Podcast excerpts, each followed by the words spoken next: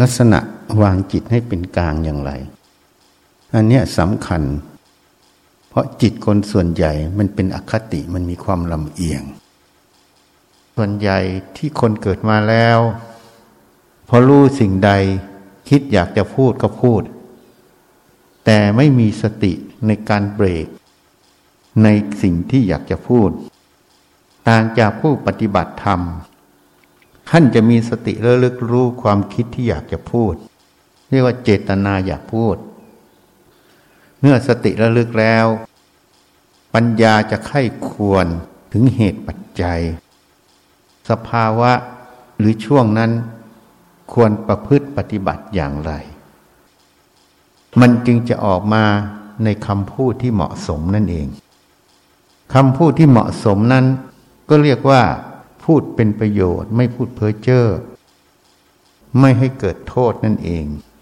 อันนี้เป็นสัมมาวาจา อันนี้จะต้องหัดพูด พูดเท่าที่จำเป็นที่ควรพูด เพราะมนุษย์มีสัญญาอารมณ์มากมาย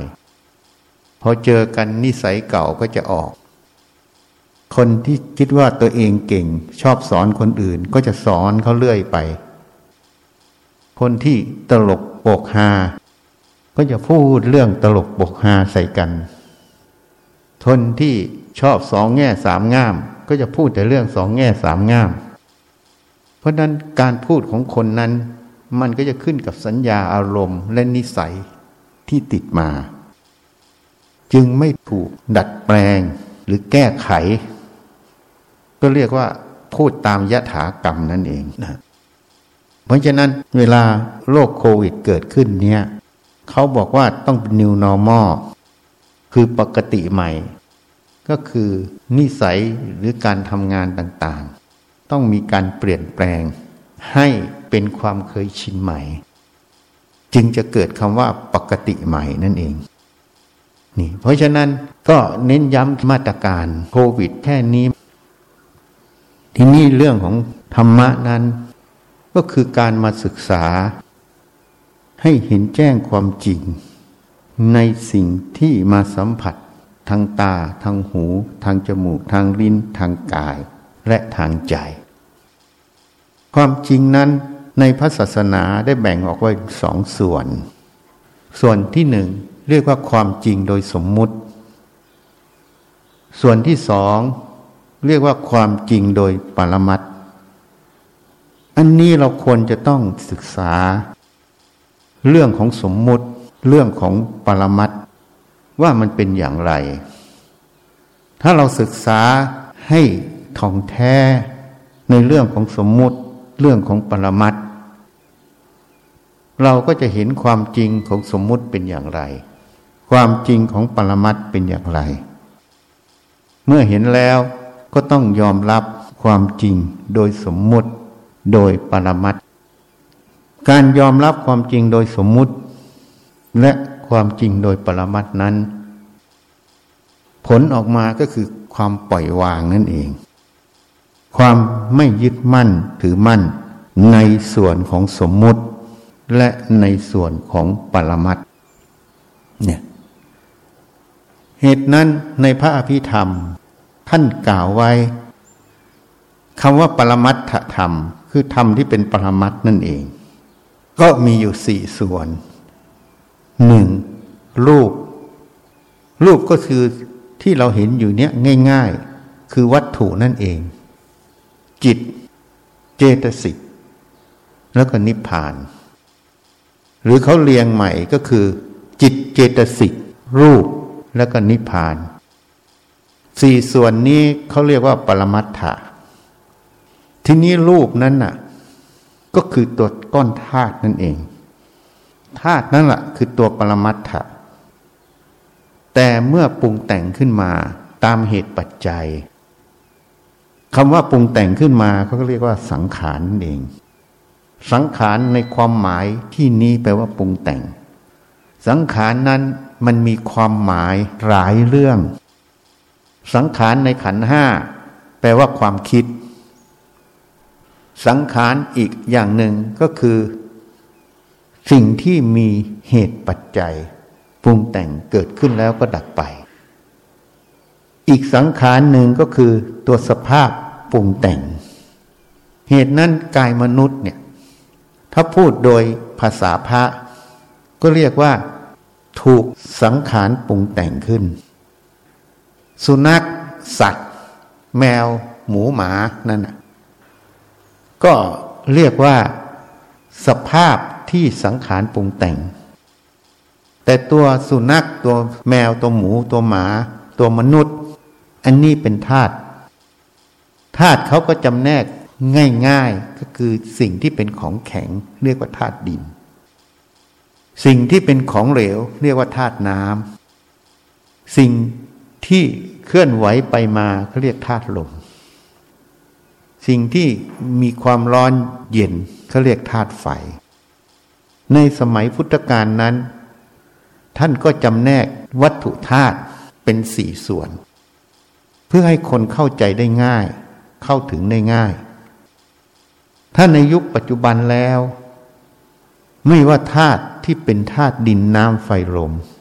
สุดท้ายก็คือสิ่งเดียวกันนั่นเอง ก็คือสิ่งสิ่งหนึ่งที่มี โปรตอนนิวตอนอยู่รวมกัน และมีอิเล็กตรอนวิ่งวน มีพลังงานที่ดึงดูดกัน เพราะนั้นวัตถุธาตุเหล่านี้ทุกส่วนก็จะลงไปสู่ส่วนที่ย่อยสุดที่เรียกว่าอะตอม ในอะตอมนั้นตัวโปรตอนตัวนิวตอนตัวอิเล็กตรอนจำนวนที่มาเกาะกันด้วยแรงยึดเหนี่ยวจำนวนที่ไม่เท่ากัน ก็จะจำแนกให้เกิดธาตุต่างๆขึ้น ที่เราเรียนมาร้อยกว่าธาตุนั่นเอง แต่ถ้าดูส่วนย่อยลงไปแล้ว มันก็คือตัวโปรตอนนิวตอนอิเล็กตรอน และมีแรงดึงดูดซึ่งกันและกัน เพราะนั้นถ้าพูดเข้าไปสู่อนูที่เล็กที่สุด ตัวรูปเนี่ยก็เหมือนกันหมดเป็นธาตุเป็นโปรตอนนิวตอนอิเล็กตรอนนั่นเอง เพราะฉะนั้นอันเนี้ยเป็นวัตถุธาตุหรือเป็นนามธาตุก็ได้ ซึ่งถ้าแยกลงไปถึงระดับอะตอม มันก็จับต้องไม่ได้ก็จะเรียกว่านามธาตุก็ได้ เพราะฉะนั้นในสองส่วนนี้ที่เป็นธาตุเหล่านี้ มันก็เป็นสิ่งเดียวกันนั่นเอง มันเหมือนกันนั่นเอง เพียงแต่มันแตกต่างด้วยโครงสร้างที่มันมาจับตัว จึงก่อเกิดเป็นอะตอมธาตุต่างๆ จึงเกิดเป็นโมเลกุลต่างๆ อันนี้มันเป็นความละเอียดที่ต้องศึกษาด้วยกล้องที่ละเอียด และต้องศึกษาด้วยความรู้ทางเคมีที่ลึกเข้าไปเหตุนั้นถ้าโดยสรุปธาตุก็คือสิ่งใดสิ่งหนึ่งที่มันประกอบกันขึ้นมา อันนี้เรียกว่าธาตุ ที่เป็นส่วนของสังขาร คือมีเหตุปัจจัยปรุงแต่งนั่นเอง แรงที่มันจับกันมันก็เป็นเหตุปัจจัยของธาตุนั่นเอง เพราะฉะนั้นคำว่าธาตุเนี่ยมันจึงเหมือนกัน แต่สภาพของธาตุตัวนั้นน่ะที่เป็นอะตอมที่ประกอบด้วยโครงสร้างที่ต่างกันขึ้น มันจึงก่อเกิดเป็นโมเลกุล เป็นวัตถุขนาดใหญ่ และวัตถุขนาดใหญ่นั้น มันก็มีการมาแปรรูป มันจึงเกิดเป็นรูปลักษณะภายนอกที่แตกต่างกัน ยกตัวอย่างอย่างธาตุเหล็ก เมื่อธาตุเหล็กจับตัวกันด้วยแนวแรง มันก็เป็นแร่เหล็ก แร่เหล็กนั้น เมื่อเอามาถลุงมาประกอบด้วยวัตถุบางอย่าง สารบางอย่างนั่นเอง ก็เอามาแปรรูปเป็นเหล็กเส้น เป็นเหล็กรูปประพันธ์ในเหล็กเส้นในเหล็กรูปประพันธ์แล้วก็อาจจะมาแปรรูป เป็นตัวถังรถ เป็นภาชนะเป็นสิ่งต่างๆ การมาแปรรูปนั้น ถ้าพูดเข้าไปโดยที่ไม่มีบุคคล ก็เรียกว่าสังขารมันปรุงแต่งขึ้น ทีนี้ถ้าฟังอย่างนี้คนจะเข้าใจยาก เพราะเราก็จะเห็นว่ามันมีโรงงานถลุงเหล็ก มันมีโรงงานที่นำแร่เหล็กนั้น ไปขึ้นรูปเป็นเหล็กรูปประพันธ์ ไปขึ้นรูปเป็นวัตถุต่างๆ อย่างเช่น ชามกะละมัง หรือตัวถังรถอย่างนี้ หรือแคทซีรถ หรือพวงมาลัย หรือเผา มันก็จะมีบุคคลที่เข้าไปกระทำอันนี้มันจะเลยบังว่ามันเป็นคนนั้นคนนี้ทำมันก็ถูกโดยสมมุติว่าเป็นคนนั้นคนนี้ทำถ้าไม่เอาบุคคลเข้าไป มันก็คือสังขารคือสภาพปรุงแต่ง เพราะคนทุกคนนั้นก็คือสภาพที่ปรุงแต่งขึ้นมา เป็นบุคคล เป็นคนเป็นมนุษย์ เป็นโรงงานเป็นหุ่นยนต์ แล้วสภาพที่ปรุงแต่งเหล่านี้มันก็ไปปรุงแต่งสร้างผลิตภัณฑ์ต่อขึ้นมานั่นเอง เหตุนั้น รูปลักษณ์ภายนอกที่มันก่อสร้างขึ้นจะเป็นกระมังเป็นถัง เป็นเผารถ เป็นคัชชี เป็นตัวถังรถ มันเลยเป็นวัตถุที่สร้างขึ้น ตรงนี้ก็เลยก่อเกิดเป็นสมมุติ สมมุติเป็นกระมัง สมมุติเป็นเผารถ สมมุติเป็นตัวถังรถ สมมุติเป็นเหล็กรูปประพันธ์สมมุติเป็นเหล็กเส้น แต่ทุกสิ่งที่พูดมาทั้งหมดนี้มันก็คือแร่เหล็กนั่นเอง ถูกไหม ตัวแร่เหล็กนั่นน่ะเขาเรียกว่าปรมัตถะคือตัวรูป แต่สิ่งที่มันปรุงแต่งขึ้นเป็นลักษณะต่าง ๆนั้น อันนั้นก็เรียกว่าสมมุติ สมมุติที่สร้างขึ้นมานี้ไว้ใช้งาน ไม่ทำประโยชน์ เพราะฉะนั้นถ้าดูโดยปรมัตถะมันก็มีแค่แร่เหล็ก มันไม่ได้มีอะไรเลยชามถังกะละมังเผารถสิ่งเหล่านี้มันไม่มี มันก็คือแร่เหล็กนั่นเอง แต่โดยสมมติที่ปรุงแต่งขึ้นมันก็จะมีขึ้นมา เพราะฉะนั้น เราก็ยอมรับความจริงโดยสมมุติ ว่านี่คือชามนี่คือถัง นี่คือกระมังนี่ตัวถังรถ นี่คือเหล็กรูปประพันธ์ก็นำสิ่งเหล่านี้มาใช้ประโยชน์นั่นเอง แต่โดยปรมัตถะมันก็คือแร่เหล็ก เหมือนกันทุกส่วนนั่นเอง ไม่ว่ากะละมังไว่าตัวถังรถ ไม่ว่าเผาไม่ว่าเหล็กรูปประพันธ์มันก็คือแร่เหล็กเหมือนกันนั่นเอง นี่เรียกว่าส่วนของปรมัตถะ ที่นี้ในสมมุติปรมัตถะนั้น เมื่อมันก่อเกิดเป็นรูปลักษณ์ที่แตกต่างกัน โดยสมมุตินี้ มันก็จะเกิดความเข้าไปสัมผัสกับสิ่งเหล่านี้ เมื่อสัมผัสบ่อยๆ มันจะเกิด ความยินดี ความยินร้าย ความเป็นเจ้าของ ไปในสิ่งสมมุติเหล่านี้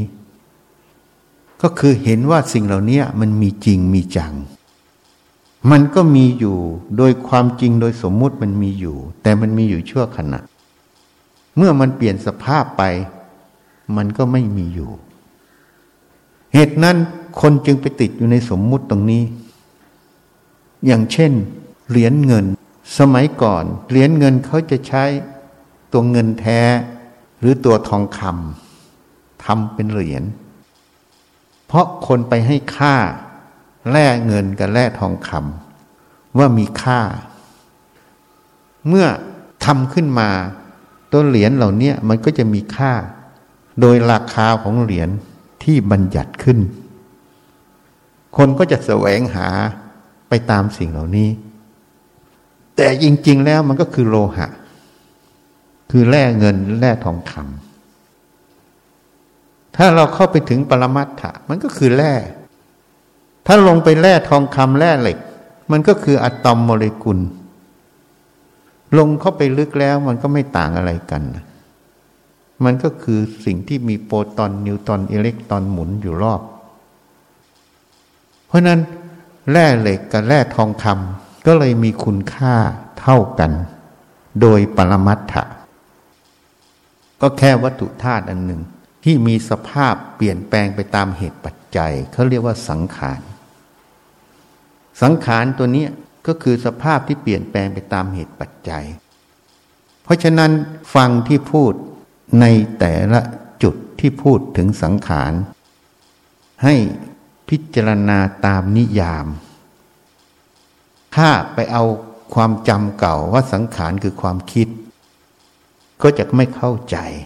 เพราะความหมายของสังขารนั้นมันมีหลายลักษณะ ที่พูดเบื้องต้นให้ฟัง เหตุนั้นมีคนเอาทองคำมาถวายเราอะสิบบาทยี่สิบบาท แม้แต่กิโลหนึ่ง เรามองเห็นทองคำก้อนเหล่านั้น ก็เหมือนเศษเหล็ก ไม่ได้มีคุณค่าอะไรเลยในใจ เป็นแค่วัตถุอันหนึ่งเหมือนเศษเหล็กที่เราเคยเห็นแล้วก็ผ่านไป แต่ถ้าเอาไปแลกกิโลหนึ่งก็ประมาณ คิดง่ายๆหกสิบบาท บาทหนึ่งก็สามหมื่นก็ราคาประมาณล้านแปดอันนี้มันมีคุณค่าเป็นล้านแปดโดยสมมุติราคาที่เราให้มัน จริงไหมอะ แต่ในความเห็นของอาตมาแล้ว ก้อนทองคำเนี่ยก็เหมือนเศษเหล็ก เหมือนก้อนกวด ดีอย่างเดียวคือมันไม่ขึ้นสนิมไปหล่อพระได้ แต่โทษของมันคือไม่ดี เป็นภาระต้องให้เราเก็บให้เรารักษา นี่เป็นความไม่ดีของทองคำเพราะนั้นทองคำไม่ใช่มีส่วนดีนะ ส่วนไม่ดีก็มี เป็นภาระต้องเก็บต้องรักษา แล้วก็เป็นภาระที่โจรจะมาป้นมาตีหัว นี่โทษของทองคำเห็นอย่าง อันนี้ยกตัวอย่างให้ฟัง เพราะนั้นในสายตาเราแล้ว เราเห็นก้อนทองคำก็เหมือนก้อนกวด ก้อนเศษเหล็ก ไม่ได้มีคุณค่าอะไรเลยอะนี่เรียกว่ารู้สักแต่ว่ารู้ เห็นสักแต่ว่าเห็น สภาพที่รู้สักแต่ว่ารู้เห็นสักแต่ว่าเห็นนี้มันต้องเกิดจากสภาพของจิตที่เห็นแจ้งในสมมุติปรมัตถะ มันจึงวางทั้งสมมุติวางทั้งปรมัตถะเรียกว่ามันไม่มีค่าในใจนั่นเอง เรียกว่าไม่สำคัญหมาย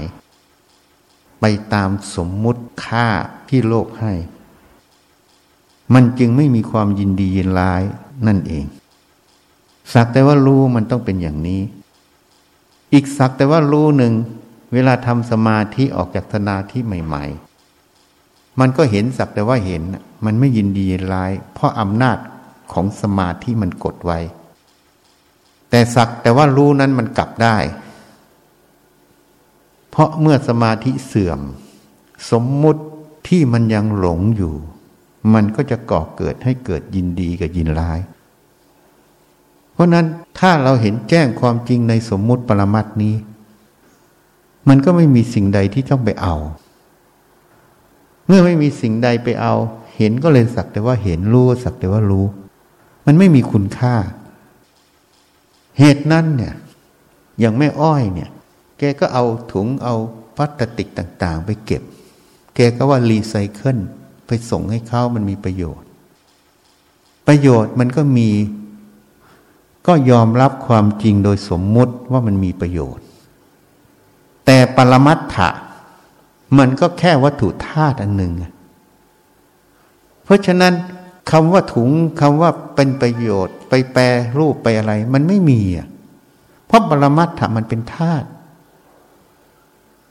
เพราะฉะนั้นถ้าเราเห็นความจริงโดยสมมุติว่ามันเป็นถุงเป็นพลาสติก แล้วเอาไปแปรรูปเป็นประโยชน์ อันนี้ก็ถูก แต่ถ้าเรายอมรับความจริงโดยปรมัตถะไอ้พลาสติกเหล่านั้นน่ะ มันก็เป็นแร่ธาตุมันก็เป็นสิ่งที่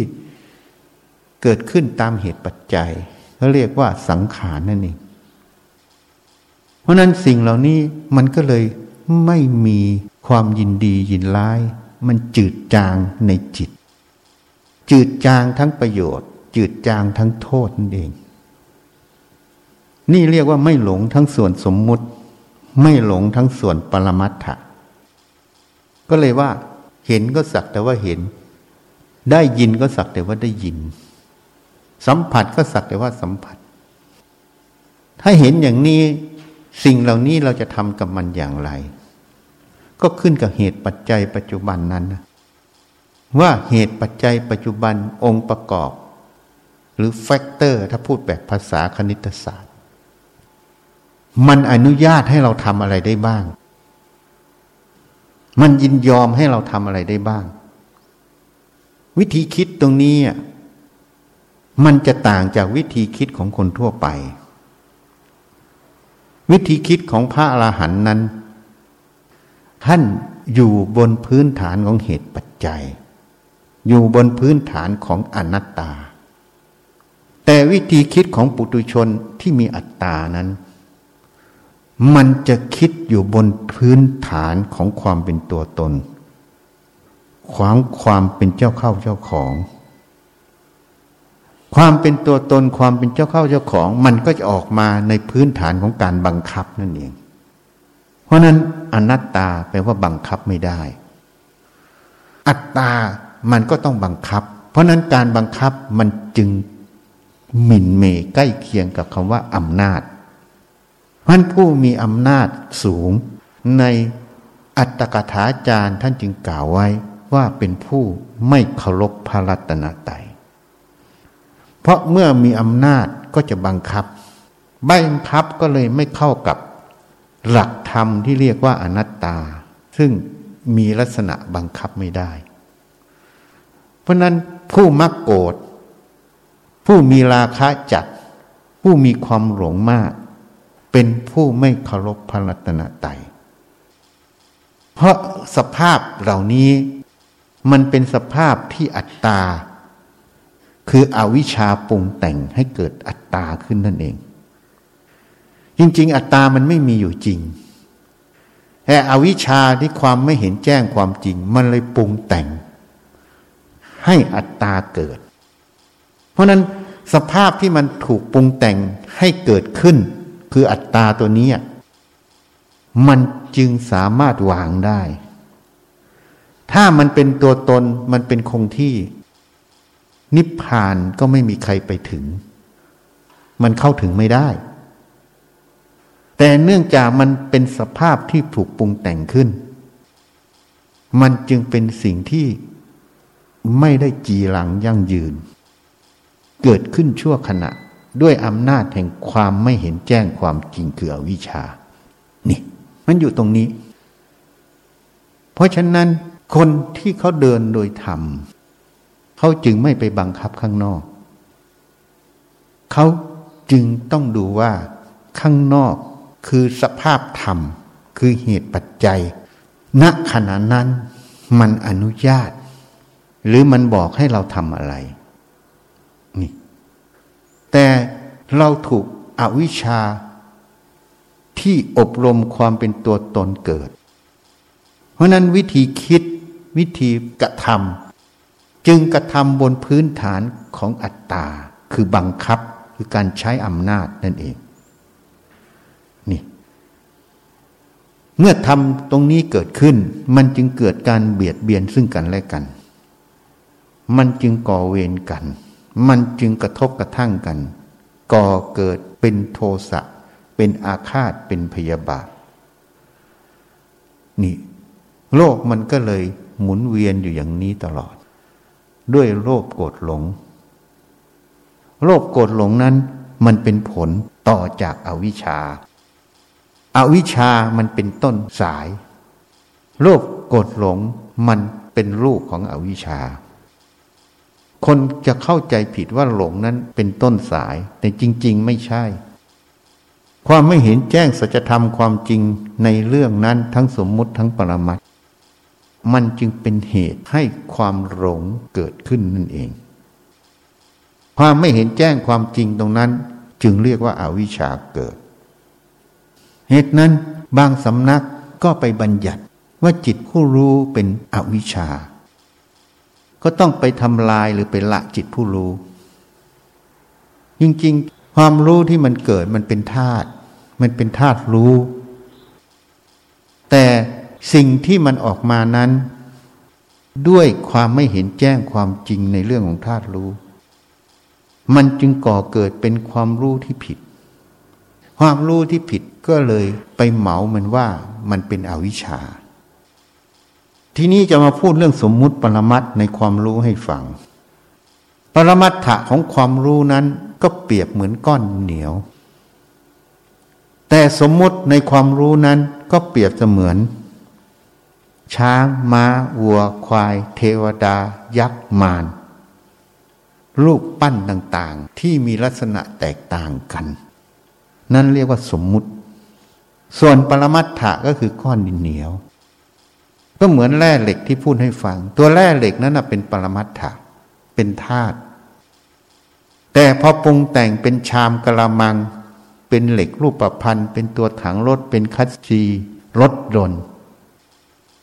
มันก็เลยก่อเกิดเป็นลักษณะที่แตกต่างกัน สมมุติเกิดขึ้นนั่นเอง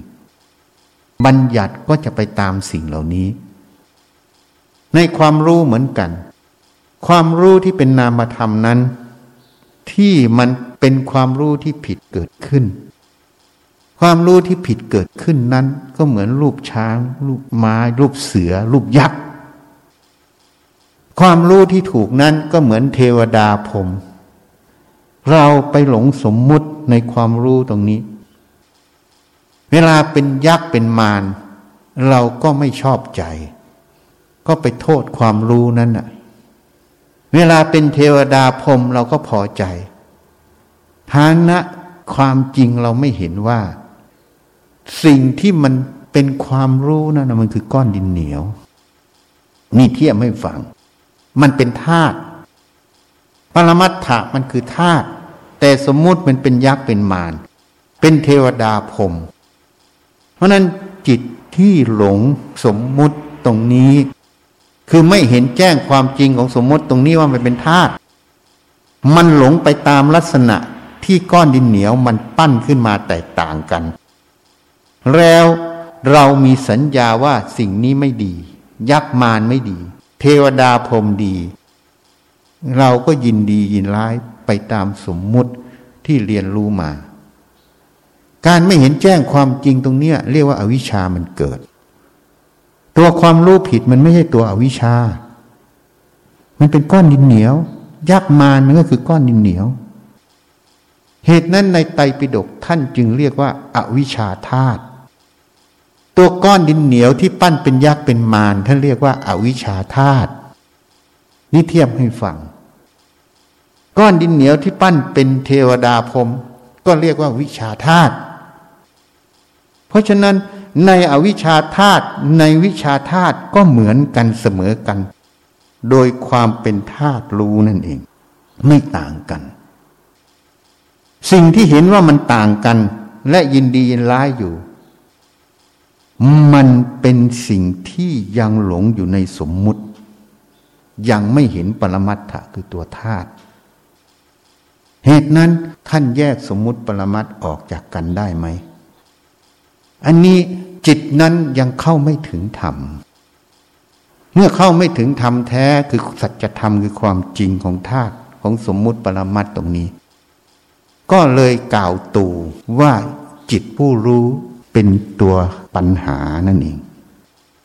แต่ผู้ที่ท่านหลุดพ้นแล้ว ท่านไม่ได้อยู่ที่ยักษ์มารท่านอยู่ที่ก้อนดินเหนียว เพราะนั้นคำว่ายักษ์มารจึงไม่มีความหมายในใจท่านคำว่าเทวดาพรมก็ไม่มีความหมายในใจท่าน เพราะท่านอยู่ที่ก้อนดินเหนียวคือธาตุนั่นเอง คือปรมัตถะเหตุนั้นถ้าเราเห็นแจ้งความจริงว่าความรู้นั้นเป็นอวิชชาธาตุเราจึงไม่มีหน้าที่ไปละไปทำลาย ก็แค่รู้ว่าสมมุติมันเป็นอย่างนี้มันมีโทษ ก็ไม่ตามมันจบ สมมุติมันเป็นอย่างนี้มันมีคุณ ก็อาศัยมันทำประโยชน์ เพราะไม่ยึดมั่นถือมั่น ทั้งสิ่งที่เป็นโทษ ทั้งสิ่งที่เป็นประโยชน์ และไม่ยึดมั่นถือมั่นตัวธาตุนั้นด้วยเพราะถ้าเห็นว่าเป็นอวิชชาธาตุมันจึงไม่หลงสมมุติทั้งหมด เมื่อไม่หลงสมมุติ มันจึงไม่มีคำว่า ไปทำลายจิตผู้รู้ไปละจิตผู้รู้ ไปต่อสู้ ที่มีการไปทำลายไปละไปต่อสู้อยู่ เพราะจิตดวงนั้นยังมีสติปัญญาน้อย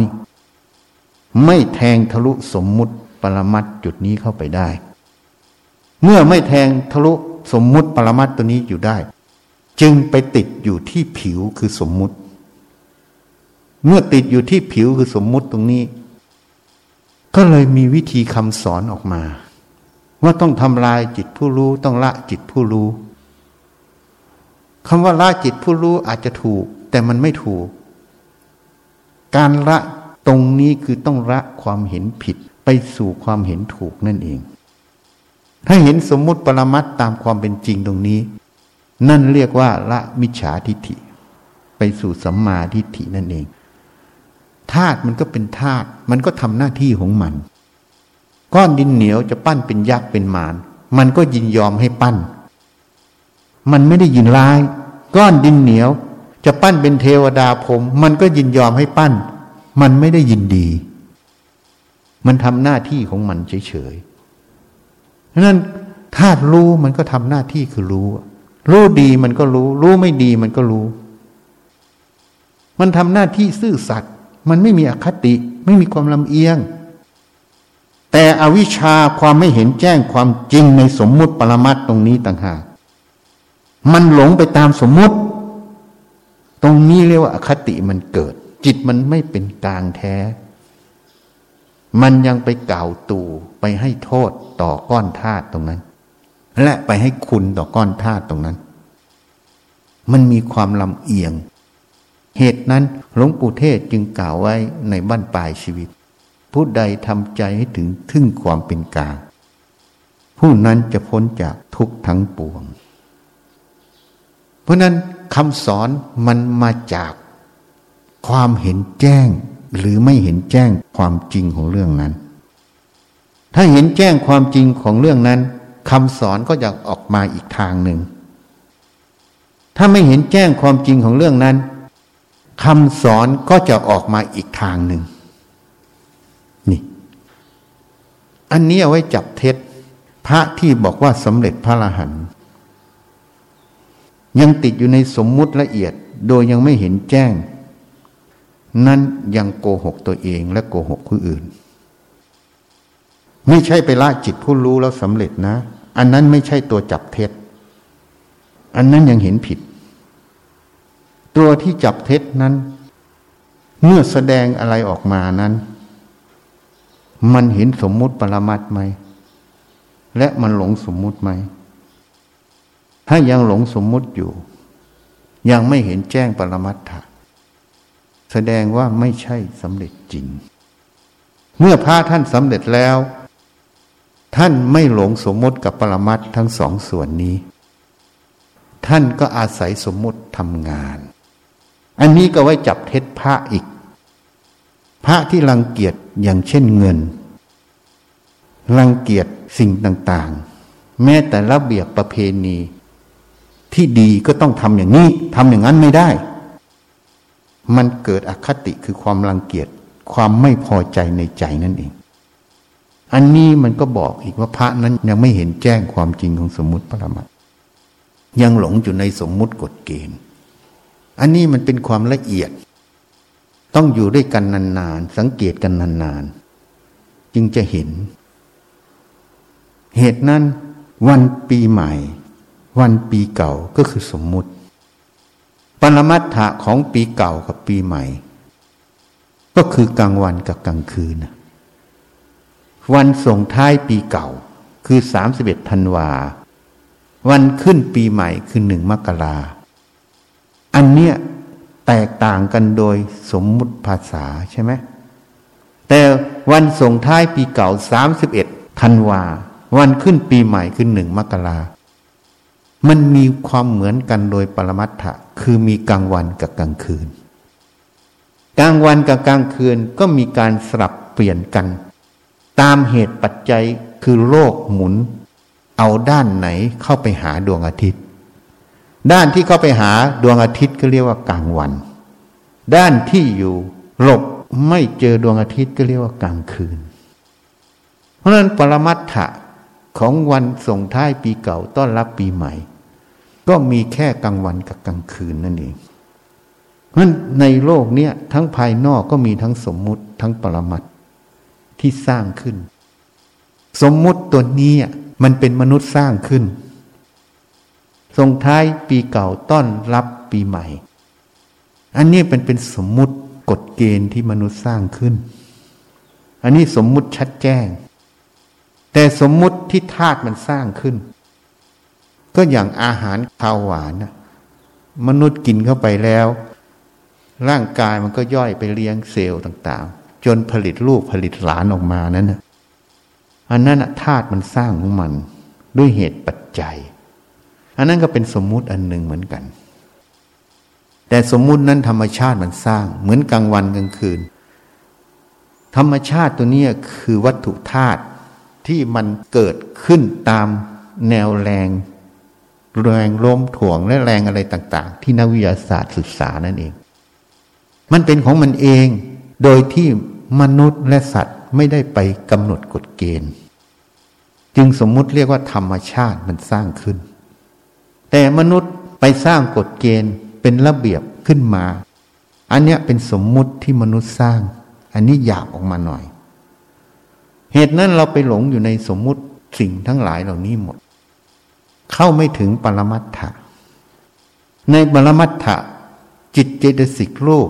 มันเป็นสังกตธาตุคือธาตุที่มีเหตุปัจจัยปรุงแต่ง คือเรียกว่าสังขารนั่นเอง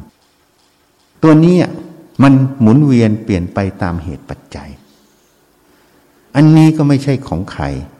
มันเป็นของมันอยู่อย่างนี้แหละอสังกตธาตุธาตุที่ไม่มีเหตุปัจจัยปรุงแต่ง คือพระนิพพานคือความว่าง มันก็เป็นของมันอยู่อย่างนี้แหละนี่มันเป็นอย่างนี้หมด เหตุนั้นสมมุติตัวเนี้ยมันจึงเกิดปัญหาไง สำหรับคนที่ไม่เห็นแจ้งความจริง คนก็เลยคิดค้นสร้างสมมติขึ้นมา อย่างเช่น วันฮาโลวีนใช่ไหมวันผีก็เลยผีจริง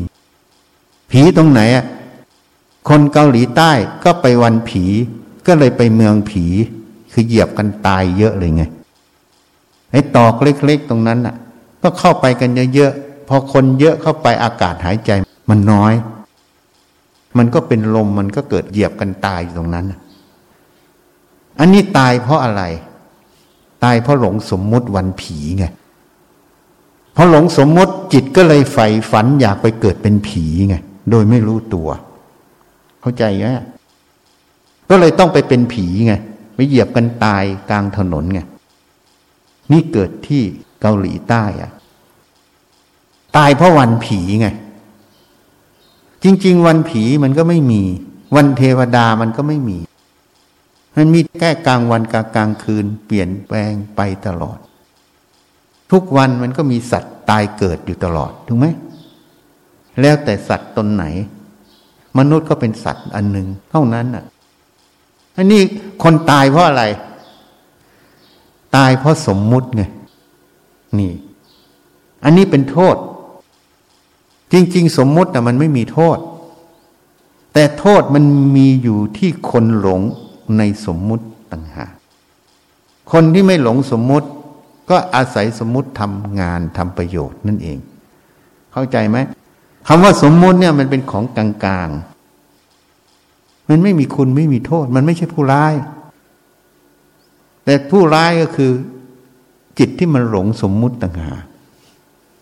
มันไม่เห็นแจ้งความจริง มันเลยเกิดเรื่อง วันผีก็เลยไปเป็นผี เหยียบกันตายไง ที่เกาหลีใต้ เพราะมันเป็นพื้นที่แคบเป็นตอกซอยแคบ คนก็ไปร่วมงานกันเยอะ เบียดเสียดกันอากาศหายใจไม่พอ มันก็เป็นลมเป็นอะไรต่าง ๆ ดันกันไปดันมาเหยียบกันตายฉันเห็นในข่าว เหตุนั้นสมมุติกฎเกณฑ์ มนุษย์สร้างขึ้น อันนี้วันฮาโลวีน คือวันผีเนี่ย สร้างเพื่ออะไร เพื่อสนุกสนาน หยอกล้อกัน เพราะอะไรอะ เพราะมนุษย์หลงในสมมุติ หลงในอารมณ์ กามคุณทั้งห้าเมื่อหลงในสมมุติในอารมณ์ในกามคุณทั้งห้า ก็เลยมีความสนุกสนานตลกโปกฮาไง แล้วก็มีการสอนกันตลอด ไม่นั้นจะมีรายการตลกเปิดเลยสมัยเราเป็นคาราวาสนั่งบนรถทัวร์เขาก็เปิดรายการตลกให้ดูเขาหัวเราะ แม้แต่ขึ้นเครื่องบิน ก็มีรายการตลกของฝรั่งเปิดให้ดูเขาให้ดูก็ดูหมดเขาบอกอาจารย์เป็นพระดูได้ยังไง ก็ตามันมีหน้าที่ดู มันจะแสดงอะไรให้เราดูเราก็ดู ดูแล้วก็พิจารณา ที่มันเป็นปัญหามันไม่ได้เกี่ยวกับรูปข้างนอก มันเกี่ยวกับจิตนั้นมีสติปัญญาเห็นแจ้งความจริงไหม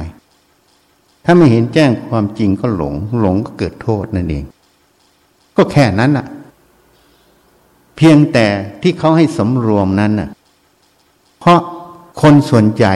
มันอยู่บนความหลง บนอวิชชา เมื่อมีอวิชชาครอบงำจิตอยู่ ก็คือจิตไม่เห็นแจ้งความจริงในเรื่องนั้นๆ เวลาไปสัมผัสมันก็จะเกิดความหลง เกิดความโลภความโกรธขึ้นก่อน แล้วก็ไปทำตามโลภโกรธหลงตรงนี้ มันก็เลยเกิดโทษ อันนี้เขาก็เลยต้องสอนให้สำรวม การสำรวมตรงนี้นะ่ะมันมีประโยชน์ในเบื้องต้น แต่ถ้าสำรวมมากไปมันก็เป็นโทษ เพราะมันก่อเกิดคำว่าติดยึดปทาน มันก่อเกิดคำว่าอุปทาน การปฏิบัติธรรมเหมือนกัน ปฏิบัติเข่งคัดเบื้องต้นมันก็ดีอยู่ แต่เข่งคัดบ่อยๆ มันก็จะเป็นสัญญาความจำในใจ มันจะเป็นความเคยชินในใจ แล้วตัวเคยชินตัวเนี้ย ถ้ามันไม่กอบด้วยสติปัญญา มันก็จะเกิดเป็นอุปทาน เป็นกฎเกณฑ์ในการปฏิบัติในใจตลอด กฎเกณฑ์ที่เป็นอุปทานตรงนี้ มันจึงก่อเกิดเป็นศีลพัตตปามาตเพราะนั้นตัวศีลพัตตปามาตคนไม่รู้จัก พระที่แสดงธรรมส่วนใหญ่จะไม่รู้จักตัวศีลพัตตปามาตเพราะที่แสดงกันทั้งหมด ศีลพัตตปามาตอย่างเช่น ทรงเจ้าเข้าผีไหว้ผีไหว้เจ้าไหว้อะไร เป็นศีลพัตตปามาตมันถูกอันนั้นถูก เป็นประเพณีความเชื่ออะไรต่าง ๆ มันถูก ถูกที่เป็นศีลพัตตมาตคือการประพฤติปฏิบัติแล้วให้เกิดโทษ แต่ศีลพัตตามาตจริง ๆ แล้วก็คือตัวที่เกิดอุปทานในข้อวัดปฏิบัตินั่นเอง ปฏิบัติดีก็เป็นศีลพัตตปามาต เพราะเขาไม่ได้อาศัยการประพฤติปฏิบัติหรือวิธีการเหล่านั้น เพื่อซักฟอกจิตเฉยๆ แต่เขาไปยึดวิธีการและข้อวัดปฏิบัติตรงนั้น จะสังเกตได้อย่างไร พวกเหล่านี้เนี่ยจะไม่มีการปรับเปลี่ยนตัวเอง ระวางไม่ได้ ต้องอย่างนี้อย่างนี้ตลอด มันเลยก่อเกิดเป็นอุปทานในใจ โดยไม่รู้ตัว เพราะนั้นดีตรงนี้ก็เลยเป็นโทษ หลวงปู่มั่นจึงบอกดีใดไม่มีโทษ ดีนั้นจึงดีแท้ ข้อวัดปฏิบัติจะดีอย่างไร ถ้ายึดมั่นถือมั่น เป็นอุปทานในใจดีนั้นจึงไม่ใช่ดีแท้ เพราะมันมีโทษ คืออุปทาน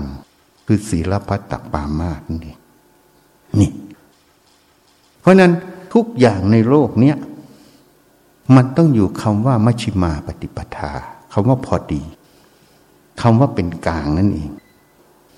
ให้นี้คำว่าเป็นกลางนั้นจะทำอย่างไรอะการประพฤติปฏิบัติ ถ้าเรารู้ว่าทำเพื่ออะไร ด้วยเหตุผลใด เพียงแค่อาศัยวิธีการเหล่านั้นทำเฉยๆอันเนี้ยไม่ใช่ศีลพัตตปามาตแต่ถ้ายึดมั่นถือมั่น เปลี่ยนแปลงไม่ได้ อันนั้นอะคือศีลพัตตปามาตเพราะฉะนั้นพระเจ้าจึงไม่บัญญัติ วิธีปฏิบัติ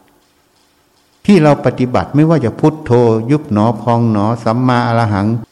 ยกมือสร้างจังหวะ อันเนี้ยเป็นรุ่นหลังบัญญัติขึ้นมาหมด แต่สมัยพุทธกาลพระพุทธเจ้าไม่ได้โง่ กว่าครูบาอาจารย์ หรือบุรพอาจารย์ท่านเหล่านั้น ท่านเป็นสัพพัญญูรู้แจ้งโลก ท่านทำไมไม่บัญญัติ ที่ท่านไม่บัญญัติ เพราะท่านเห็นโทษ ว่ามันจะเกิดอุปทานในข้อวัดปฏิบัติ ท่านจึงให้วิธีการที่เป็นกลางๆ อย่างอานาปานสติ หายใจเข้าก็ให้รู้ หายใจออกก็ให้รู้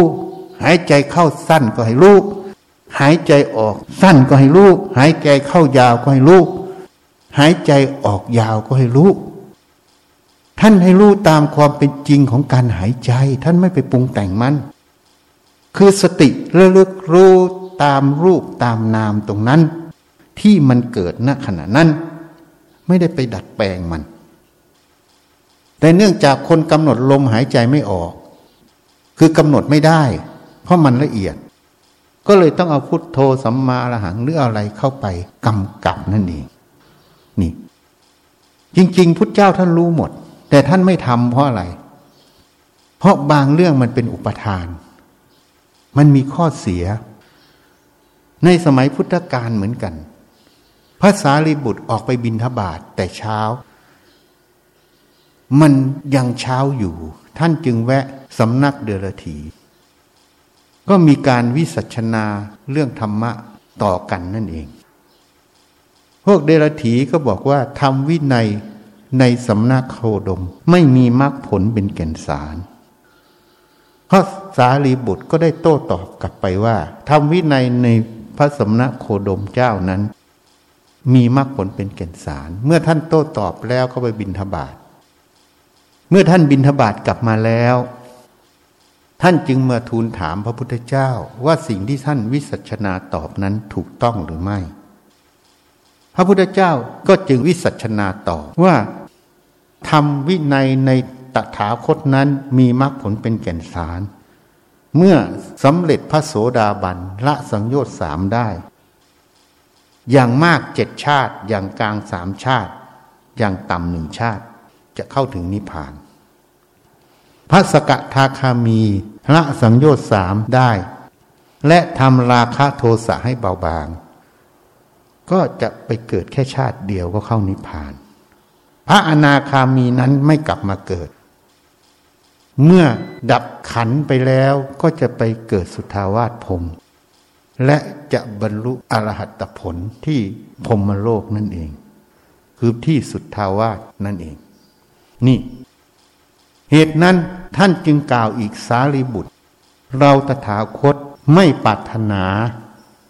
ที่จะพยากรณ์ภูมิธรรมของพระเสขบุคคล พระเสขบุคคลคือบุคคลที่ยังต้องศึกษาอยู่ หมายถึงพระโสดา พระสกทา พระอนาคามี ส่วนพระอรหันต์นั้นท่านเรียกว่าพระอาเสขบุคคล คืออะก็แปลว่าไม่ ไม่ต้องศึกษาแล้วคือจบพรมจักรคำว่าไม่ศึกษานี้ไม่ใช่ไม่ศึกษาอะไรเลย พระอรหันต์นั้นท่านมีสติปัญญาท่านไม่โง่ สติปัญญาท่านละอวิชชา ขาดจากใจท่านได้แล้ว ท่านก็ยังมีสติปัญญาอยู่ ท่านก็ศึกษางานการต่างๆ ที่จำเป็นต้องใช้ในชีวิตประจำวันหนึ่ง ท่านก็ศึกษาหลักธรรมในตัวท่าน เพื่อให้เข้าใจละเอียดยิ่งขึ้นไปหนึ่ง แต่ไม่ใช่ศึกษาเพื่อความพ้นทุกข์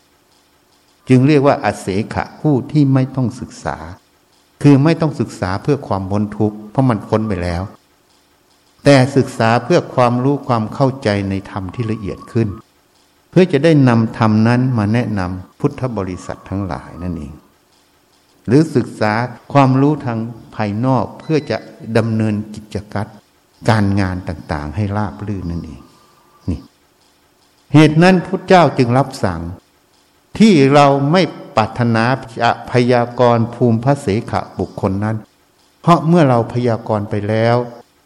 สาวกที่ได้พระโสดาสกิทานาคา ก็จะเกิดความประมาท คิดว่าเมื่อเราได้โสดาสกทานอนาคามีแล้ว เราไม่ต้องไปเกิดนรก เราปิดอบายภูมิได้แล้ว ก็จะเกิดความประมาทนิ่งนอนใจ ไม่เพียรที่จะให้อรหัตมัตอรหันตผลเกิดขึ้น นี่คือโทษจากวาจาของเราตถาคต พระองค์รู้ถึงโทษที่พระองค์ได้ตัดพยากรณ์ ภูมิพระเสขบุคคล เมื่อเราตถาคตรู้ว่าสิ่งที่เราพูดไป มันมีคุณและมันมีโทษ ส่วนของโทษนั้น เราตถาคตจึงต้องบอกเธอว่าเราไม่ปรารถนาพยากรณ์เพราะสาวกจะประมาท นี่คือพระวาจาที่เตือนสติพระเสขบุคคล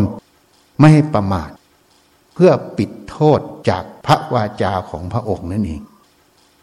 นี่คำพูดตรงนี้มันมีทั้งคุณทั้งโทษ เมื่อสารีบุตรเธอมาถามเรา มันจึงเป็นเหตุให้เราจำเป็นต้องพยากรณ์เมื่อเราพยากรณ์แล้วมันมีโทษเราจึงต้องปิดโทษที่จะเกิดนั้นให้ นี่ ชั้นใดฉันนั้น วิธีการปฏิบัตินั้นพุทธเจ้าท่านสอนในจุดที่เป็นกลาง ท่านไม่บัญญัติ เพราะการบัญญัติมากไป บางอย่างมันไม่เป็นกลางมันจะเกิดโทษ เกิดอุปทานนั่นเอง เมื่อเกิดอุปทาน มันก็จะห่างจากมรรคผลนิพพานนั่นเอง มันเพียงเป็นศีลพัตตปามาตโดยไม่รู้ตัว เราเคยยกตัวอย่างในการแสดงธรรมครั้งก่อนบางท่านก็สอนเดินจงกรมเอาพุทโธกำกับหมด ทำอะไรก็ให้บริกรรมพุทโธกำกับ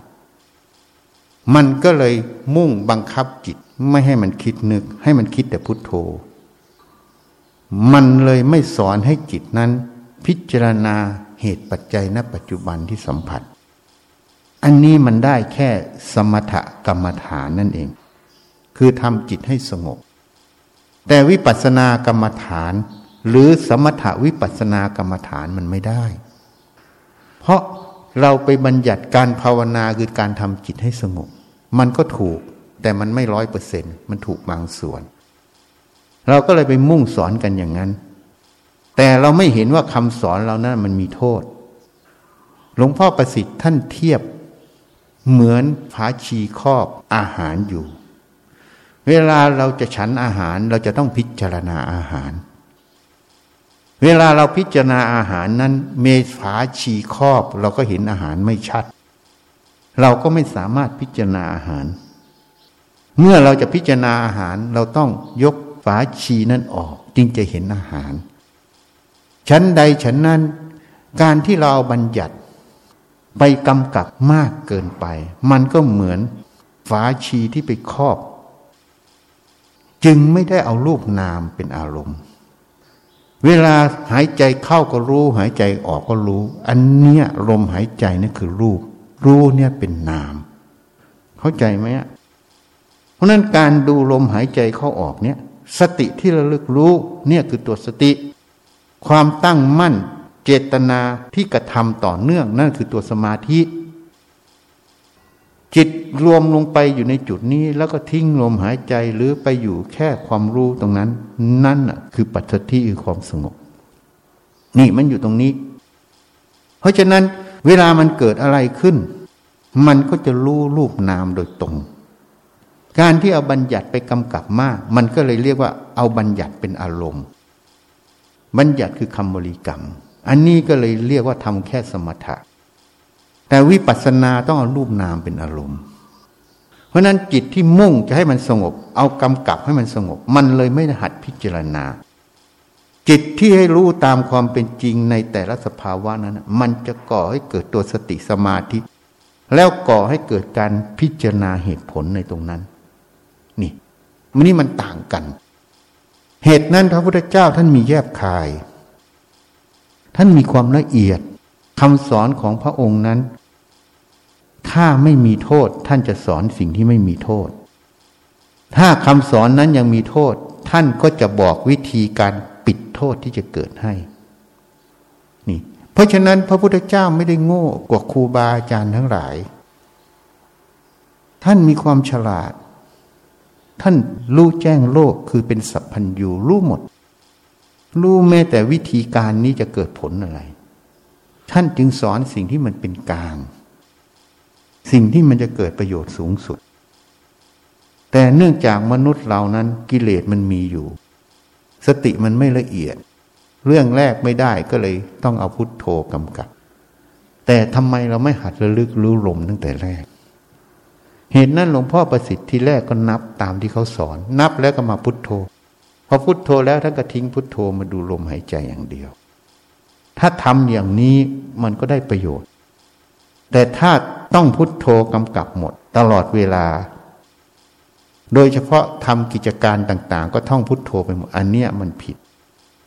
มันมีโทษ เพราะมันเป็นการบังคับจิตให้หยุดจุดใดจุดหนึ่ง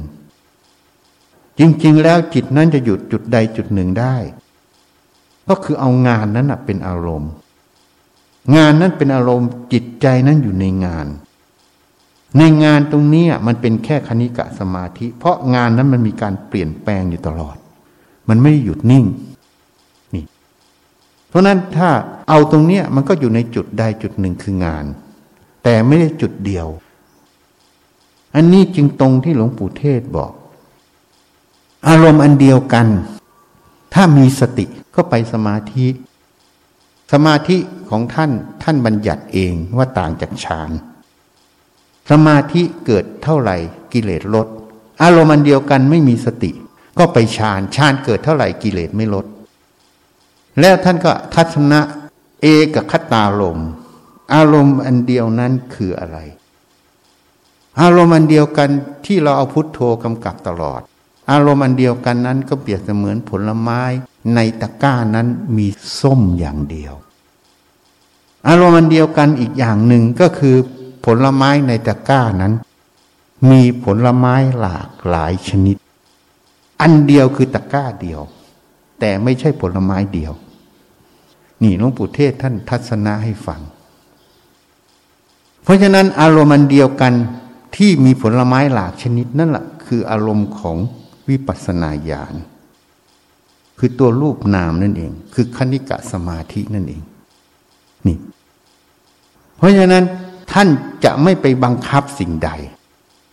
ท่านจะศึกษาสิ่งที่มาสัมผัสทางตาหูจมูกลิ้นกายใจ หาความจริงตามความเป็นจริงของสิ่งนั้น แต่สมถะนั้นจะบังคับ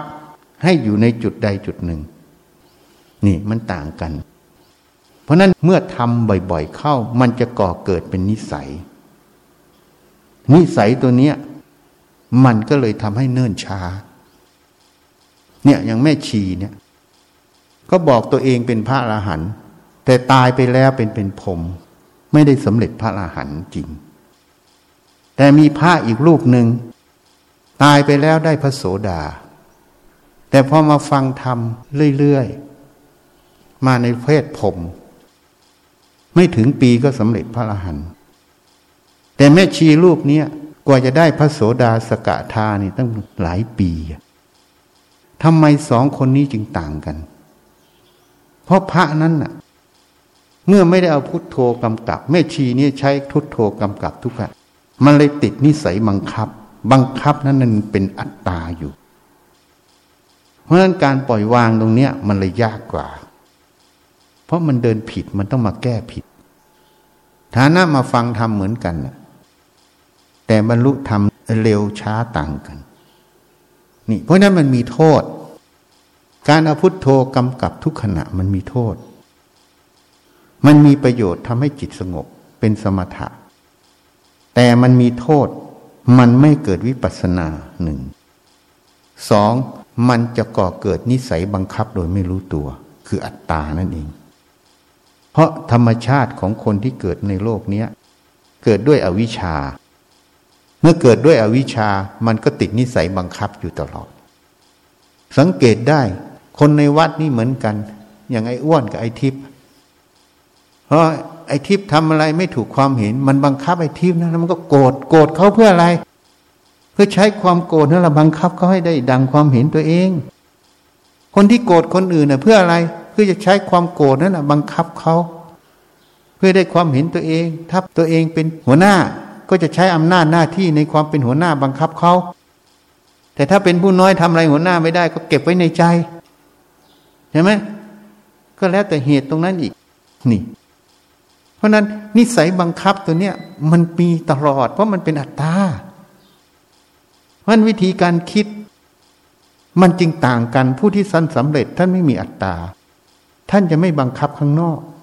เพราะท่านรู้ว่าข้างนอกเป็นไปตามเหตุปัจจัย ของข้างนอก บังคับยังไงมันก็เป็นไปไม่ได้ดังความเห็นความต้องการของเรา อย่างเช่นเหล็ก มันแข็งอยู่จะให้มันเป็นเต้าหู้มากินแทนเต้าหู้ได้ไหมเหล็กมันกองอยู่เนื้อแย่เนี่ยประหยัดเลย ถ้ามันเป็นเต้าหู้ไม่ต้องไปซื้อเต้าหู้มากินนะมันเป็นไปไม่ได้ เพราะมันไปตามเหตุปัจจัยของมันเมื่อเรารู้อย่างนี้เราจะบังคับดันทุลังให้เหล็กเป็นเต้าหู้ได้ไหม ถ้าเรายังดันทุลังจะไปให้เด็กเป็นเต้าหู้เราก็ทุกตาย เพราะมันไม่ได้เป็นเต้าหู้ให้เราถูกไหมนี่ ถ้าเราเห็นความจริงตรงเนี้ยเราไปบังคับทางนอกทำไม แต่ถ้าจะเปลี่ยนข้างนอก ก็ต้องเปลี่ยนเหตุปัจจัยเขาเรียนรู้มาผิด ก็แนะนำสิ่งที่ถูกให้เขาถ้าเขาเอาเขาก็แก้ไปเรื่องถูกพอเขารับเข้าไปความเห็นถูกเข้าไป เขาก็แก้พฤติกรรมเขาเองนั่นเอง ที่มันเปลี่ยนเพราะเหตุปัจจัยมันเปลี่ยนเข้าใจไหมที่ว่าบังคับไม่ได้ ถ้าเป็นเหตุปัจจัยเดิม มันก็บังคับไม่ได้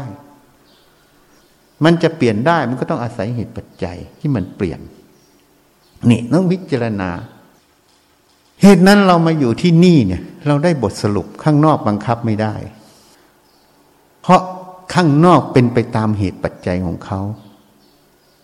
จริงไหมเอาไปคิดดู พูดแบบหยาบๆผู้ชายเนี่ยจะบังคับให้มันตั้งท้องเหมือนผู้หญิงได้ไหม ไม่ได้ เพราะมันไม่มีมดลูกโครงสร้างมันสร้างมาต่างกันใช่ไหมผู้หญิงจะบังคับให้มีอสุจิของผู้ชายได้ไหมก็ไม่ได้อีกเพราะมันไปตามเหตุปัจจัยของพันธุกรรมตรงนั้นใช่ไหมเพราะนั้นเรารู้อย่างเนี้ยข้างนอกบังคับไม่ได้ แล้วเราจะไปบังคับตามความเห็นความต้องการตัวเองทำไมให้มันทุกข์เพราะมันไม่ได้มันก็ทุกข์ใช่ไหมท่านจึงบอกว่าปรารถนาสิ่งใดไม่ได้ดังปรารถนาก็เป็นทุกข์ใช่ไหมที่ลุงบอกอาจารย์เนี่ยทำให้หนูทุกข์เลยอาจารย์บอกนั้นหนูอีกแล้ว ที่ทุกข์ทั้งหมดเนี่ยทุกข์เพราะอาจารย์บังคับเหรอที่ทุกข์ทั้งหมดเนี่ยไม่ใช่นะ ทุกข์เพราะหนูจะบังคับให้อาจารย์เป็นดัง ความต้องการของหนูเพราะไม่ได้ หนูก็เลยโทษว่าอาจารย์บังคับหนูใช่ไหมนี่ เพราะอะไรอะ เพราะเราไม่เห็นแจ้งความจริงว่าข้างนอกไปตามเหตุปัจจัยของเขา มันบังคับไม่ได้ เหตุนั้นถ้าเราจะเปลี่ยนข้างนอก เราก็ต้องให้ความรู้ความเห็นที่ถูกต้อง ต้องแก้เหตุปัจจัยตรงนั้นเข้าใจยังเมื่อเหตุเปลี่ยนผลก็เปลี่ยน นี่มันเป็นอย่างนี้ เพราะนั้น การประพฤติปฏิบัติมันต้องเบสออนหรืออยู่บนพื้นฐานของหลักธรรมคืออนัตตานั่นเอง ส่วนใหญ่เราประพฤติปฏิบัติไม่ได้อยู่บนหลักธรรม เพราะเราอยู่บนพื้นฐานของอัตตานั่นเอง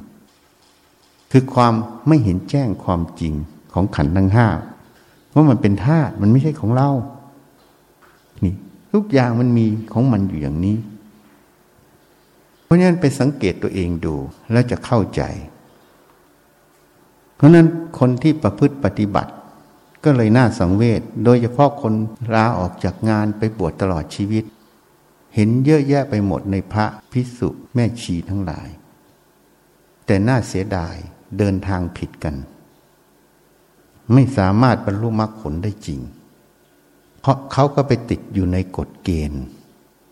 ระเบียบประเพณีที่ ครูอาจารย์สอนว่ามันดีนั่นเอง แต่เขาไม่เคยวิจัย ว่าสิ่งที่ท่านพานำเนินทั้งหมด มันตรงสัจธรรมคือความจริงไหมแม้แต่เรื่องเอาพุทโธกำกับเนี่ยยังไม่มีใครพูดนะ เพราะเขามองไม่เห็นไง ไอ้ที่ถูกที่สุดของการฝึกสติ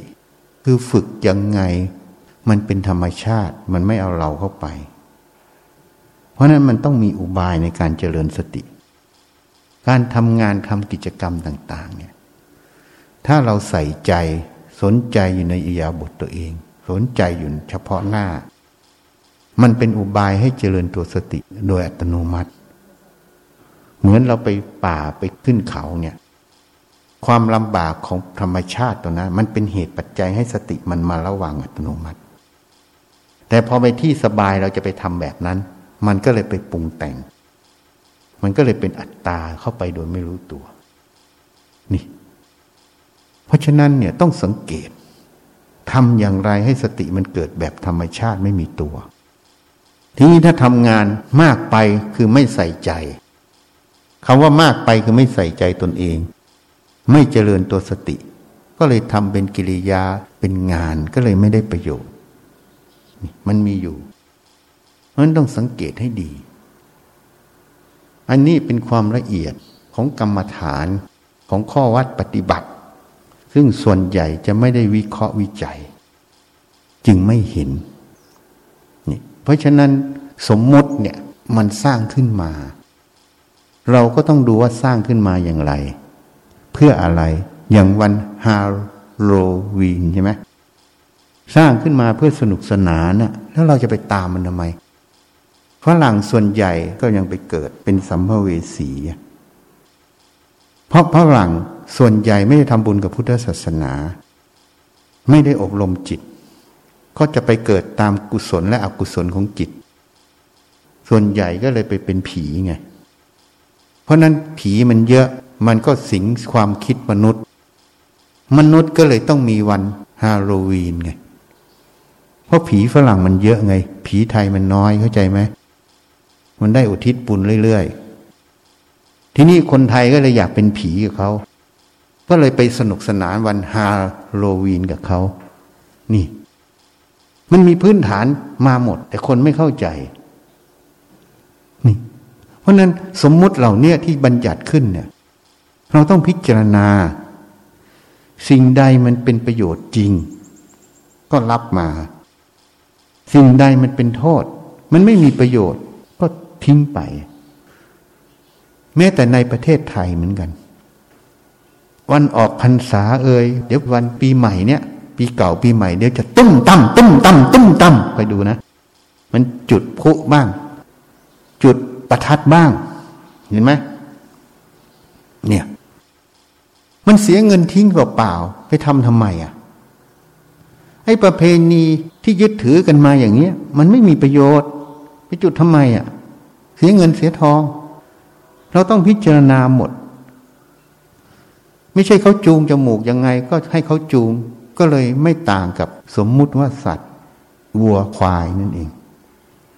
นี่ เพราะฉะนั้นมนุษย์ส่วนหนึ่งก็เลยไปเกิดเป็นสัตว์เดรัจฉาน เพราะในชีวิตจริง ๆ ก็เป็นสัตว์เดรัจฉานกลายเป็นมนุษย์จิตเป็นสัตว์เดรัจฉาน เรียกว่ามนุษย์สัตว์เดรัจฉานโน ดูได้ยังไง ก็เขาจูงอะไรก็ไปตามนั้น เห็นไหมวัวควายเขาจะสนสะพายแล้วก็จูงไป ไม่มีวิธีการคิดที่ถูกต้องนั่นเอง อันเนี้ยสังเกตได้ง่าย ๆ มันเป็นอย่างนั้นบางคนก็เอาแต่นอนเหมือนชีที่เนี่ย ดูหมาที่เนี่ย คุณสุนัขถ้าบอกหมาจะบอกว่าพูดคำหยาบสมมุติอีกละคำหยาบก็เลยคุณสุนัขคุณสุนัขเนี่ยมันจะมานอนอยู่เรื่อยเลยหลับตลอด ชีที่มีเหมือนกันทำวัดก็นั่งหลับ ขนาดสวดมนต์อยู่ยังหลับได้เลย นั่งสมาธิก็หลับทำอะไรก็หลับ อันเนี้ยเขาเรียกคุณสุนัขไม่ใช่คุณชีนะ เพราะอะไรอะ เพราะมันแสดงภูมิสุนัขให้เห็น ดูที่เลี้ยงเอาไว้ มันสอนอยู่ มันนอนอยู่ตลอด จริงไหมอะมึงว่าเนะนี่มันเป็นอย่างนี้มันบอกภูมิอยู่แล้ว บาลีเขามีเขียน มนุษย์สัตว์เดรัจฉานโนกลายเป็นมนุษย์จิตเป็นสัตว์เดรัจฉาน มนุษย์สันนิยโยกลายเป็นมนุษย์จิตเป็นสัตว์นรกเห็นไหมออกมาป้นฆ่าข่มขืนเห็นไหมออกจากเรือนจำสามรอบก็ข่มขืนสามรอบ ติดกับคืนก็ไปอยู่เรือนจำเดี๋ยวก็พระราชทานอภัยโทษออกมา ก็ข่มขืนอีก จนสภาตอนนี้บอกว่าจะฉีดยาให้ไข่ฟอ แต่ว่าฉีดยาให้ไข่ฟอก็ไม่รู้ว่ามันจะแข็งตัวไหม ถ้ามันยังแข็งตัวอยู่มันก็ข่มขืนอยู่ดีใช่ไหมนี่ ไข่ฟอ ถ้ามันแข็งตัวมันข่มขืนอยู่ มันก็แค่ไม่เกิดลูกเฉยๆใช่ไหมแต่มันติดเชื้อกรรมโรคได้ เชื้อเอดได้ ถูกไหม อันนี้เราก็ยังไม่รู้ว่ายาชนิดไหนฉีดเข้าไปแล้ว แล้วมันจะลดความต้องการทางเพศลงได้ไหมนะอันนี้เราไม่มีความรู้ก็ไม่กล้าวิจารณ์ แต่ให้ข้อคิดนี่เขาเรียกมนุษย์สนิรโย กลายเป็นมนุษย์จิตเป็นสัตว์นรก มนุษย์สเปโต เนี่ยพวกขอทานเขาทั้งหลายนะ่ะ ไม่ใช่ขอทานข้างหนุนข้าทานเนี่ย บุญทานอะไรเขาก็มาเอาเขาไปหมดอะไรก็เอาเขาให้ไม่ให้ก็เอา นี่เอาหมด โลภะทั้งหลายนั่นน่ะ พี่น้องเหมือนกันก็บางทีก็เป็นเปรตเพราะสมบัติพ่อแม่หาว่าแย่งกันใหญ่เลย นั่นแหละมนุษย์สเปโตกลายเป็นมนุษย์จิตเป็นเปรตมนุษย์มนุษย์โสกลายเป็นมนุษย์จิตเป็นมนุษย์ มนุษย์สเทโว ก็มีอีก พวกนี้จะให้ทำบุญสุนทานจิตใจ ช่วยเหลือเขาจิตใจดี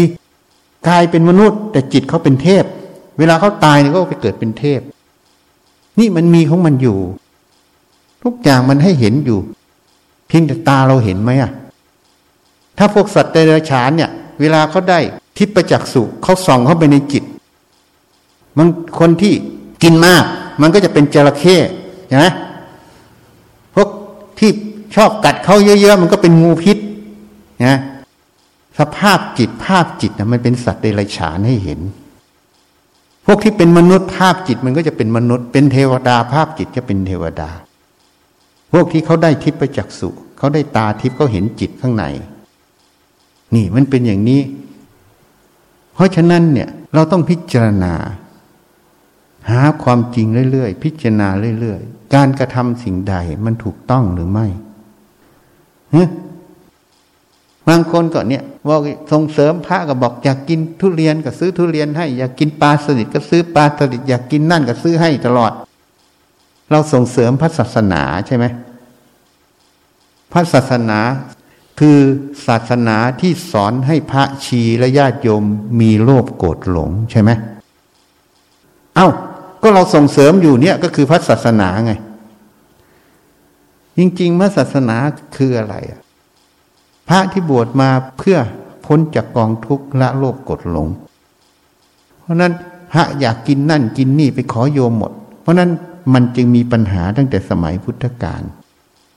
ท่านจึงบัญญัติมิใช่ญาติมิใช่ปวนาห้ามขอนะ ถ้าขอให้ปรับอาบัติปาจิตตีไม่ใช่อยู่ๆไปขอโยมได้นะ ถ้าโยมไม่ปวนา เออ พระคุณเจ้าอยากได้อะไร บอกโยมนะ อันนี้เขาปวนา นี้ขอได้ แต่บางทีก็ไม่ควรขอ เดี๋ยวเขาอารมณ์ไม่ดีขอไปเขาด่าแม่เรากลับอีก เพราะตอนนั้นเขาทะเลาะกับภรรยาอยู่เนอะก็มีอีกนะ เพราะนั้นต้องระวังไม่ใช่ขอยันตะฮะเข้าใจไหมไม่ใช่ญาติไม่ใช่ปวนาห้ามขอ ถ้าขอปรับอาบัติพระที่ขอ เพราะสมัยพุทธกาลมันก็เป็นอย่างนี้กิเลสมันตัวเดียวกัน พุทธเจ้าก็เลยต้องบัญญัติ นี่ มันเป็นอย่างนี้หมด เพราะนั้นต้องพิจารณา ที่ว่าส่งเสริมพระศาสนานะ่ะคือส่งเสริมอะไรอะ่ะ จิตใจโยมก็อยากทำบุญสุนทานไง จิตใจเขาเป็นเทวดาเขาก็อยากทำบุญสุนทาน แต่เทวดาโง่ไปหน่อยอะ่ะ ก็เลยโดนกิเลสมันหลอกเนี่ยนี่มันก็เป็นอย่างนี้อีก เพราะฉะนั้นต้องพิจารณาให้ถูกต้องทำให้ถูกต้อง มันจึงเกิดประโยชน์สูงสุด นี่ให้พิจารณาให้ดี เข้าใจไหมอะวันนี้พูดให้ฟังอะเนี่ยพระเหมือนกันต้องฝึกสติ ขึ้นไปดูเขาดิทำงานไปช่วยกันไปพิจารณาฝึกสติ อย่าคุยกันมาก ให้มีสติรู้อยู่กับมือกับเท้ากับอะไร เนี่ย เข้าใจไหมอะวันนี้พูดให้ฟังอะเนี่ย ปรารถนาดี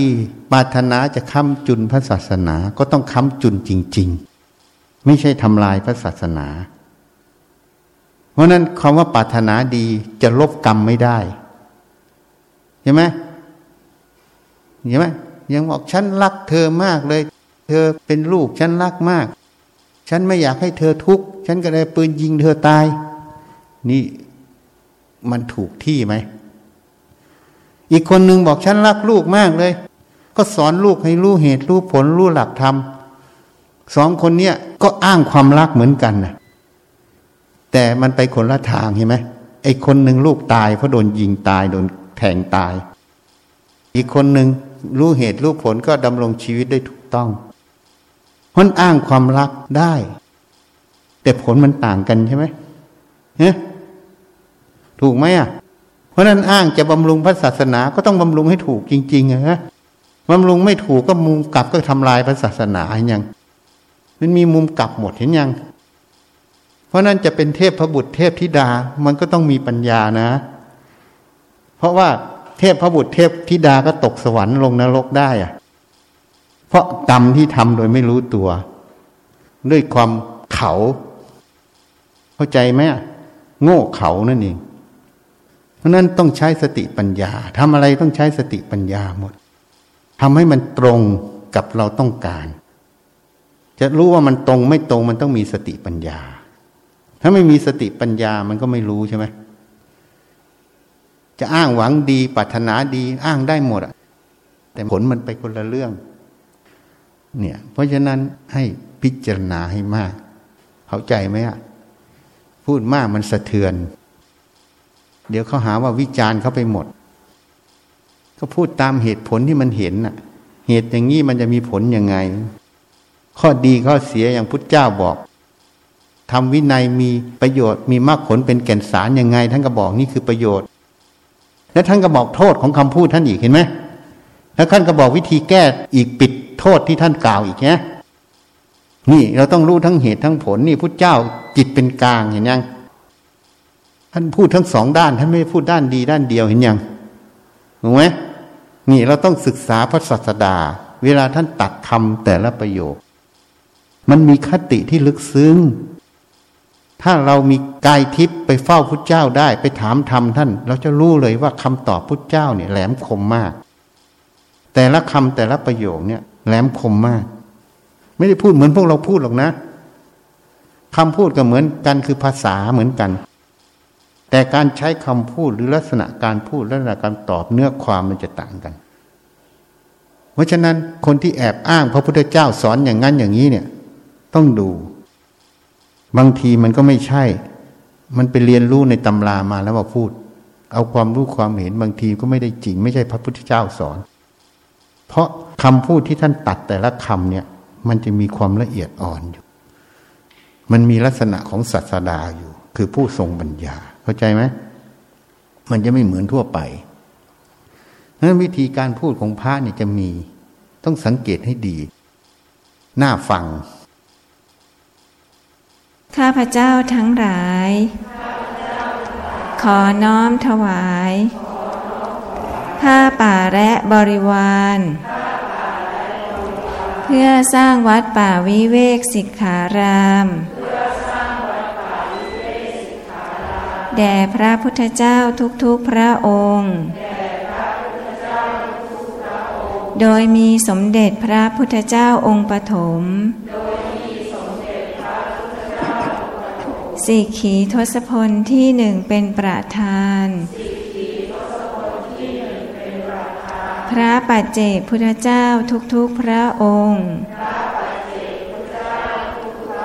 พร้อมทั้งหมู่สงฆ์ พื่อประโยชน์และความสุข แก่ข้าพเจ้าทั้งหลาย ขอบุญกุศลนี้ จงเป็นเหตุปัจจัย ให้ข้าพเจ้าทั้งหลาย มีสัมมาทิฏฐิ เข้าถึงพระนิพพาน ขอต่ออายุให้ยืนยาว สุขภาพแข็งแรง โรคภัยสลายตัว หรือไม่เกิดโรคภัย แคล้วคลาดจากโรคระบาดนี้ และปลอดภัยในการฉีดวัคซีน ขอให้คนไทยและคนในโลกนี้ มีสติมีสมาธิ มีจิตที่แจ่มใสเบิกบานตั้งมั่น ในการดำเนินชีวิตที่ถูกต้อง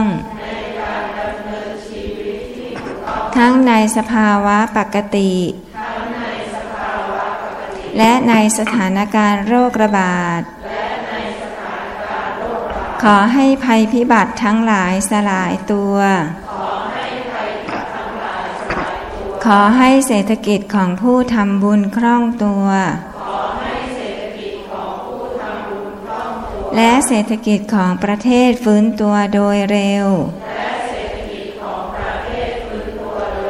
ขอให้มีสติปัญญา หน้าที่การงานราบรื่น ปัญหาและอุปสรรคทั้งหลายสลายตัว ขออำนาจบุญกุศล ที่ได้ทำในครั้งนี้ ขอให้กฎของอกุศลกรรมเก่าทั้งหมดสลายตัวไป ขออุทิศบุญกุศล ที่ได้ทำในครั้งนี้ แก่บิดามารดา บุตรธิดา พี่น้อง ครูอาจารย์ ญาติมิตรของข้าพเจ้าทั้งหลาย ทุกภพทุกชาติ จนถึงปัจจุบันชาติ เจ้ากรรมนายเวรทั้งหลาย เท้าสักกะเทวราชพระยายมราช ท้าวสวัตีเทวราช ท้ามหาราชทั้งสี่และบริวารพระศรีสุริโยไทย ราวพรมเทวดาทั้งหลายทุกชั้น นายบัญชีและบริวาร เจ้าที่เจ้าทางดาวพญานาคทั้งหลาย โอปาจิกะทั้งหลาย สัมภเวสี เปรต จิตวิญญาณที่มีรูปและไม่มีรูป สรรพสัตว์ทั้งหลายทุกภพทุกภูมิ ขอให้มีส่วนได้รับ และอนุโมทนาในผลบุญครั้งนี้ ท่านใดมีทุกข์ ขอให้พ้นจากทุกข์ ท่านใดมีสุขขอให้สุขยิ่งยิ่งขึ้นไป มีสัมมาทิฏฐิ เข้าถึงพระนิพพาน ขอพญายมราชลุงพุทธ โปรดเป็นพยานเทิน สาธุยะถาวาลิวะหาปุราปริปุเรนติสาครัง เอวเมวะอิโตทินังเปตานังอุปากปติ ยิจิตังปฏิตังตุมหังคิปเมวะสมิจตุสัพเพปุเรนตุสังกปา จันโทปนาราโสยะธามณิโหติราโสยะธา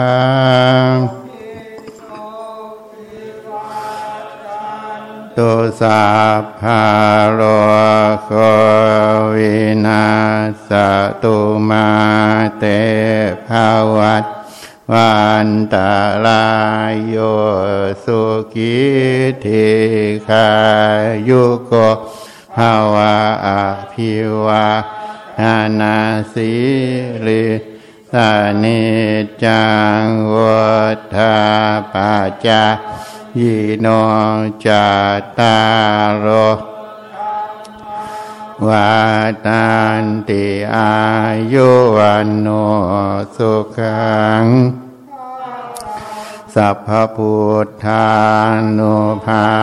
เวสัพพธรรมานุภาเวนาสัพพสังฆานุภาเวนะพุทธรัตนัง มาลาตานังสังขารัตานังนางรัตนานาอานุภาเวจตุภาสิติสหัสสัทธามาขันธานุภาเวนาปิตากัตยานุภาเว นาชินาสาวกาภาเวนัสาเพเตโลคาเพเตพยาสาเพเต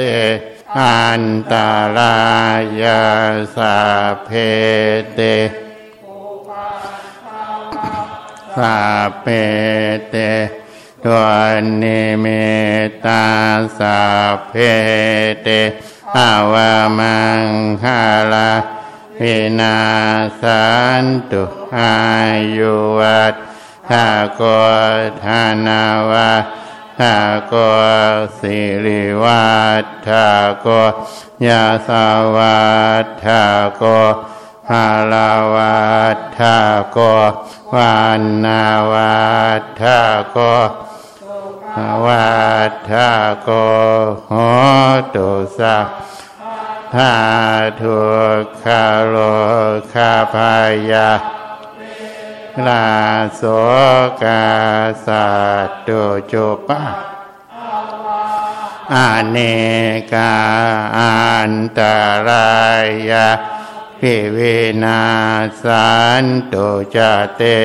ชะสาชัยสิท พระนางรา